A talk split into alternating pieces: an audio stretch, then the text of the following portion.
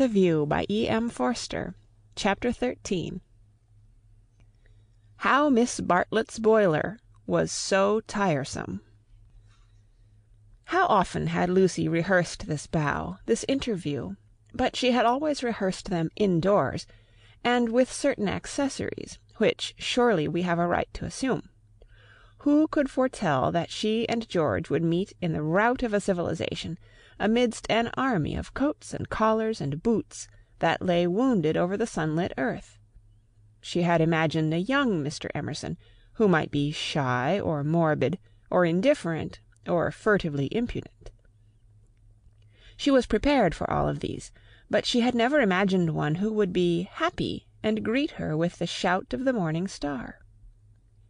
Indoors herself, partaking of tea with old Mrs. Butterworth, she reflected that it is impossible to foretell the future with any degree of accuracy, that it is impossible to rehearse life. A fault in the scenery, a face in the audience, an irruption of the audience on to the stage, and all our carefully planned gestures mean nothing, or mean too much. I will bow, she had thought.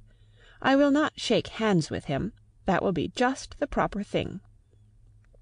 She had bowed, but to whom? To gods, to heroes, to the nonsense of schoolgirls. She had bowed across the rubbish that cumbers the world.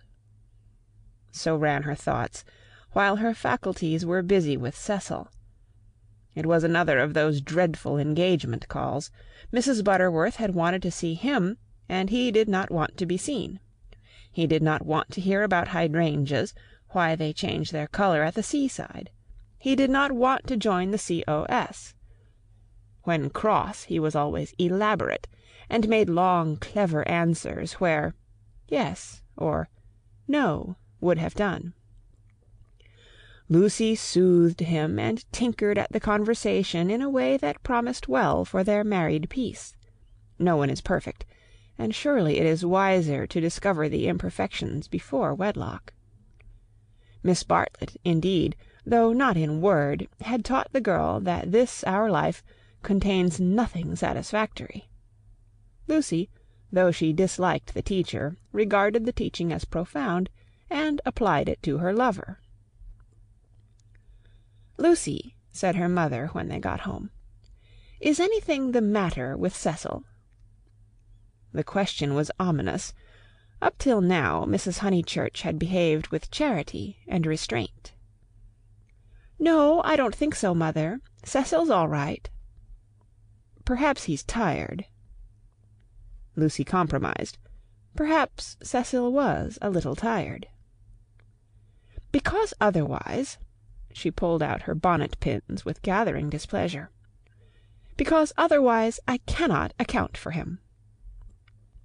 "I do think Mrs. Butterworth is rather tiresome, if you mean that." "Cecil has told you to think so. You were devoted to her as a little girl, and nothing will describe her goodness to you through the typhoid fever. No, it is just the same thing everywhere." "Let me just put your bonnet away, may I?" Surely he could answer her civilly for one half hour.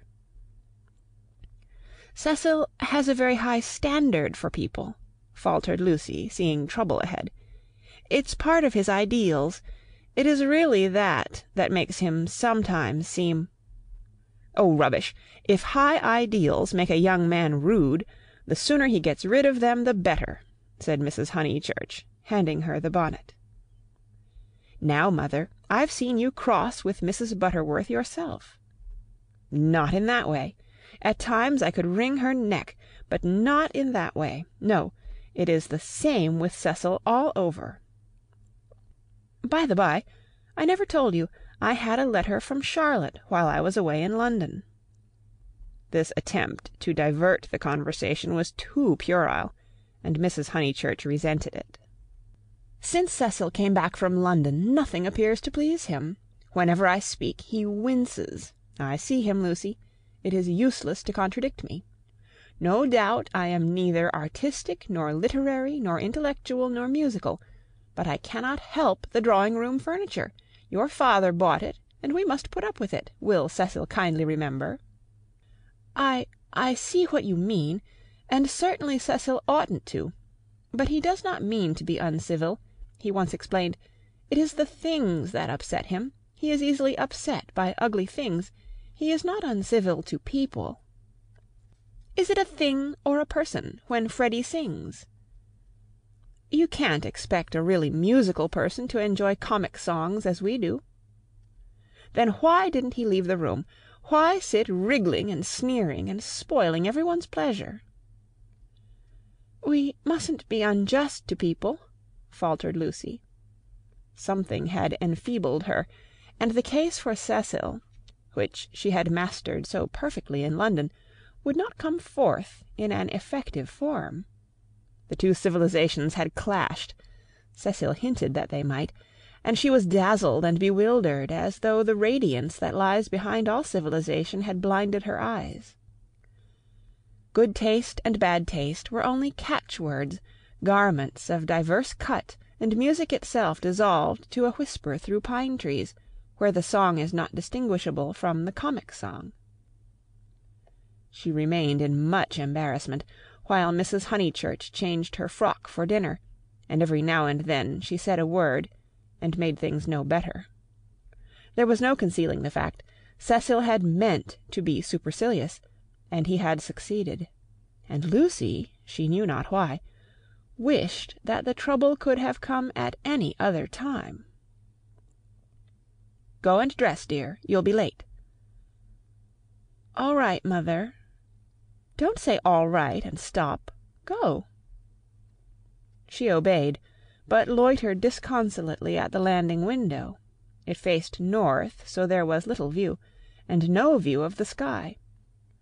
Now, as in the winter, the pine trees hung close to her eyes. One connected the landing window with depression. No definite problem menaced her, but she sighed to herself. "Oh dear, what shall I do? What shall I do?" It seemed to her that every one else was behaving very badly. And she ought not to have mentioned Miss Bartlett's letter. She must be more careful. Her mother was rather inquisitive, and might have asked what it was about. Oh dear, what should she do? And then Freddy came bounding upstairs, and joined the ranks of the ill behaved. "I say, those are Topping people!" "My dear baby, how tiresome you've been! You had no business to take them bathing in the sacred lake. It's much too public. It was all right for you, but most awkward for every one else. Do be more careful. You forget the place is growing half suburban." "I say, is anything on to morrow week?" "Not that I know of." Then I want to ask the Emersons up to Sunday tennis." "Oh, I wouldn't do that, Freddy. I wouldn't do that, with all this muddle." "What's wrong with the court? They won't mind a bump or two, and I've ordered new balls." "I mean, it's better not. I really mean it." He seized her by the elbows and humorously danced her up and down the passage. She pretended not to mind, but she could have screamed with temper. Cecil glanced at them as he proceeded to his toilet, and they impeded Mary with her brood of hot water cans. Then Mrs. Honeychurch opened her door and said, "Lucy, what a noise you're making! I have something to say to you. Did you say you had had a letter from Charlotte?" And Freddy ran away. "Yes. I really can't stop. I must dress too." "How's Charlotte?" "All right." "Lucy!" The unfortunate girl returned. "You've a bad habit of hurrying away in the middle of one's sentences. Did Charlotte mention her boiler?" "Her what?" "Don't you remember that her boiler was to be had out in October, and her bath cistern cleaned out, and all kinds of terrible to doings?" "I can't remember all Charlotte's worries," said Lucy bitterly. "I shall have enough of my own, now that you are not pleased with Cecil. Mrs. Honeychurch might have flamed out. She did not. She said, "Come here, old lady. Thank you for putting away my bonnet. Kiss me." And though nothing is perfect, Lucy felt for the moment that her mother and Windy Corner and the Weald in the declining sun were perfect. So the grittiness went out of life. It generally did at Windy Corner. At the last minute, when the social machine was clogged hopelessly, one member or other of the family poured in a drop of oil. Cecil despised their methods, perhaps rightly. At all events, they were not his own. Dinner was at half past seven. Freddy gabbled a grace, and they drew up their heavy chairs and fell to. Fortunately the men were hungry. Nothing untoward occurred until the pudding. Then Freddy said, "Lucy, what's Emerson like?" "I saw him in Florence," said Lucy, hoping that this would pass for a reply. "Is he the clever sort, or is he a decent chap?" "Ask Cecil. It is Cecil who brought him here." "He is the clever sort, like myself," said Cecil. Freddy looked at him doubtfully. "How well did you know them at the Bertolini?" asked Mrs. Honeychurch. "Oh, very slightly. I mean, Charlotte knew them even less than I did." "Oh, that reminds me. You never told me what Charlotte said in her letter." "One thing and another," said Lucy wondering whether she would get through the meal without a lie. Among other things, that an awful friend of hers had been bicycling through Summer Street, wondered if she'd come up and see us, and mercifully didn't. Lucy, I do call the way you talk unkind. She was a novelist, said Lucy craftily. The remark was a happy one, for nothing roused Mrs. Honeychurch so much as literature in the hands of females she would abandon every topic to inveigh against those women who, instead of minding their houses and their children, seek notoriety by print. Her attitude was, if books must be written, let them be written by men, and she developed it at great length while Cecil yawned and Freddy played at this year, next year, now, never with his plumstones, and Lucy artfully fed the flames of her mother's wrath. But soon the conflagration died down, and the ghosts began to gather in the darkness. There were too many ghosts about. The original ghost, that touch of lips on her cheek, had surely been laid long ago. It could be nothing to her that a man had kissed her on a mountain once. But it had begotten a spectral family Mr. Harris, Miss Bartlett's letter, Mr. Beebe's memories of violets and one or other of these was bound to haunt her before Cecil's very eyes. It was Miss Bartlett who returned now, and with appalling vividness. "I have been thinking, Lucy, of that letter of Charlotte's. How is she?" "I tore the thing up." "Didn't she say how she was? How does she sound? Cheerful?" "Oh, yes, I suppose so. No, not very cheerful, I suppose then depend upon it, it is the boiler. I know myself how water preys upon one's mind. I would rather anything else, even a misfortune with the meat." Cecil laid his hand over his eyes. "So would I," asserted Freddy, backing his mother up, backing up the spirit of her remark rather than the substance. "And I have been thinking," she added rather nervously. Surely we could squeeze Charlotte in here next week, and give her a nice holiday while the plumbers at Tunbridge Wells finish. I have not seen poor Charlotte for so long." It was more than her nerves could stand, and yet she could not protest violently after her mother's goodness to her upstairs. "Mother, no," she pleaded. "It's impossible. We can't have Charlotte on top of the other things. We're squeezed to death as it is. Freddy's got a friend coming Tuesday, there's Cecil, and you've promised to take in Minnie Beebe because of the diphtheria scare. It simply can't be done."